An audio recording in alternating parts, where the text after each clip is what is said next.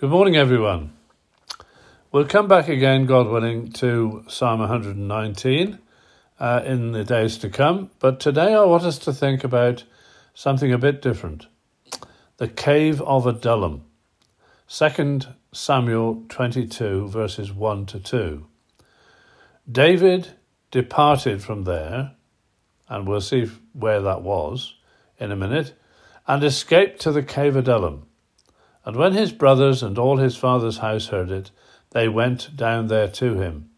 And everyone that was in distress, and everyone that was in debt, and everyone that was discontented, gathered themselves unto him, and he became a captain over them. And there were with him about four hundred men. Amazing, isn't it, how many people there are in those conditions of distress and debt and discontent. I'd like us to think for a few minutes about this man David and this God given place where he was able to find shelter, refuge, and help in a time of rejection, threat, and attack. But this place was also a place eh, where he was able to help others in similar circumstances. As I'm sure you know, that because of envy and jealousy, David's life was in great danger. David was God's chosen king, who was a man after God's own heart. However, Saul was the people's choice because of his physical stature and apparent ability. But in actuality, he was weak and powerless, spiritually that is, and therefore unable to fight the Lord's battles against the enemies or to lead the people of God. As a result, he hated David and wanted to destroy him in order to establish himself. Can I say, beloved child of God, this situation isn't rare. Even amongst Christians today and in many churches at this present time. There are many in positions of authority and leadership who are there by their own design and not by divine calling and appointment at all. So, David, after the God empowered victory over Goliath and the Philistines, and much evidence of God working in and through him, is hated by Saul, who has one purpose, and that is to kill him at any cost. As a result of which, David is forced to leave after many attempts on his life. He goes to different places amongst the people of God, seeking a place of protection and refuge, but finds none. He then goes outside the nation to the city of Gath, which was a Philistine stronghold, and there he finds himself in even more danger and has to escape, you remember, by feigning madness. It's a disgrace, but sadly true, that there's often little or no help forthcoming from Christians in your times of desperate need. It may well be that actually it's unbelievers that come to your aid. When we call upon our gracious God and Father, He answers by using whoever He will, and whoever will respond to His call, even if they are not His own people. And their help must never be rejected. But even though their kindness is invaluable, and I'm sure it is for many of you even today, they're unable to attend to your spiritual needs.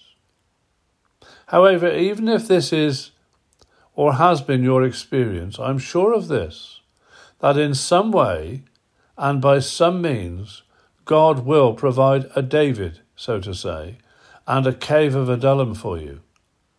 Just continue to call upon him. This place, Adullam, was just along the valley of Elah, very near to the place where David had slain the giant Goliath. It was very close to the spot where the power and presence of God had been much in evidence. Perhaps that's where we need to go when we're feeling that life is hard, help is rare, and real friends are few.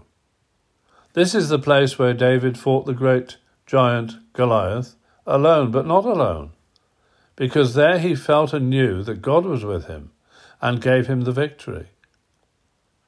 I have to say that when I have felt alone and unsupported and problems seem insurmountable, I've often found that the best place to go is the place of past blessings, to recount and recall the goodness and grace of God helping, providing, and protecting in those many past situations. It's often a great encouragement. I would encourage you to go there. This place, Adullam, is a place not only of divine provision and protection, but its name means the justice of the people. You see, David certainly wasn't getting justice from Saul. But when God is directing the way and providing the refuge, his justice and vindication will ultimately be experienced. And after all, that's all that really matters. It doesn't really matter what other people say about us. We don't invite criticism and ridicule, but it'll often come. And what really matters is what God thinks. So his justice and vindication is all that really matters. Regrettably, there are some Christian people who are written off and avoided because of misunderstandings, misinformation, and sometimes false accusations. However, it appears to me these are often the very people who are not only experiencing God's provision and protection, but are also being used to offer those very things to others. Are you being falsely accused or maligned today? When in actual fact you're only doing and being where and what you believe God wants you to be? I know exactly what that feels like. I've been there and got the t shirt, so to say, to prove it. The main thrust of my conviction for today's message is that David attracted to Adullam those who in many ways were in a similar situation to himself, but perhaps for, for different reasons. I have learned that it's almost impossible to help others or provide a place of solace and safety unless you've experienced those difficulties or similar difficulties and troubles and extre- extremities yourself. That's true of the Lord Jesus, isn't it? When we think of his high priestly ministry, Scripture reassures us of his ability and suitability to help, comfort, and meet the needs of his people because he was in all points tempted and tested like as we are, sin apart, of course. I would like you to notice that those who came to David when he where he was were not only family but everyone that was in distress and everyone that was in debt and everyone that was discontented. What a list of needy people. But they certainly knew where to go. Those in distress, the expression is invariably used in Scripture for those who are in a tight corner because of enemies. The word means to be in a narrow place or to be confined or disabled by circumstances or people.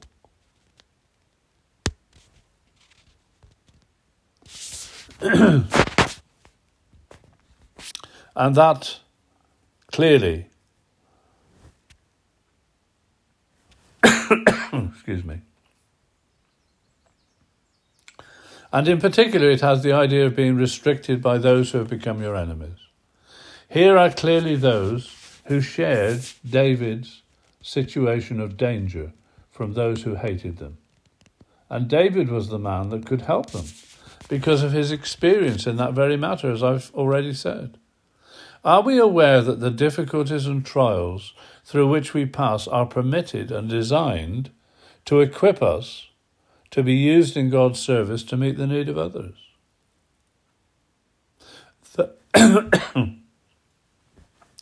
then it says those in debt. This is what Scripture calls usury, or unjust use of money in relation to the poor. It's when instead of giving, money is loaned at exorbitant rates of interest. Or perhaps it could mean that there are those who are suffering financially, but instead of being supported by those who have more than they need, are despised and forsaken by them. Remember that hymn that says, We lose what on ourselves we spend? We have as treasure without end whatever, Lord, to thee we lend, who givest all. Just remember that what you've got, what God has committed to your trust, belongs to Him. He's the one that gave it. He's the one that enabled you to obtain it. And we need to hold it for Him and for those who need it around us. Those people that are in special circumstances of financial need.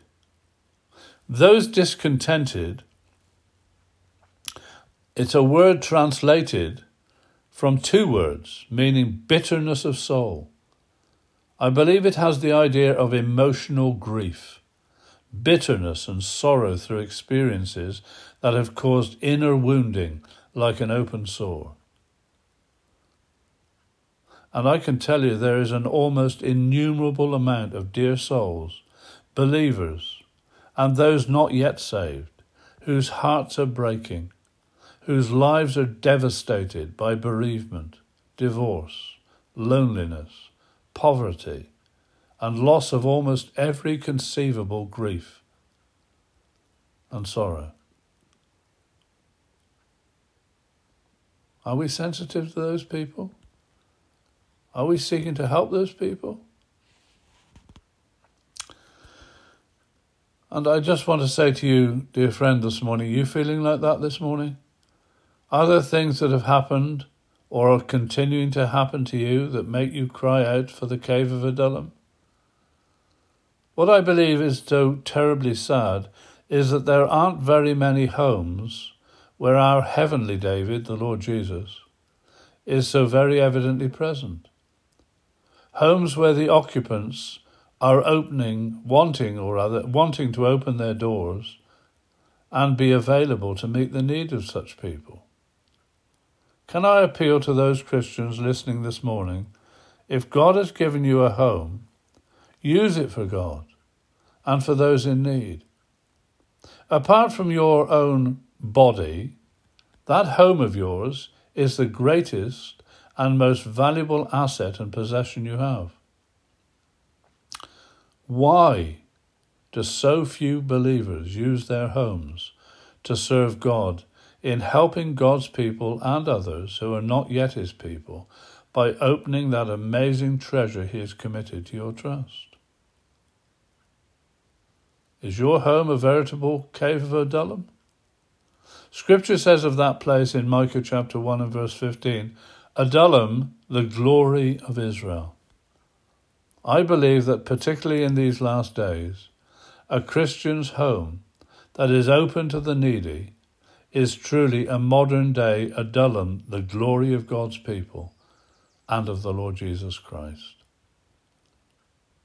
The Hebrew and Chaldean lexicon to the Old Testament scriptures provides notes supporting Adullam as meaning a hiding place. The Hebrew and English lexicon of the Old Testament cite the Arabic word adul to mean turn aside and suggest that adullam means a retreat, a refuge. I conclude by quoting the first two verses of Mark chapter 2. Jesus entered into Capernaum after some days, and it was noised that he was in the house and immediately many were gathered together. What is your home? What is my home? Is it a place where Jesus is? Because if it's known that He is in the house, the needy will gladly come and they will find help and blessing there. God enrich your souls through this meditation and make us all more useful in his service and for the blessing of others. God bless his word.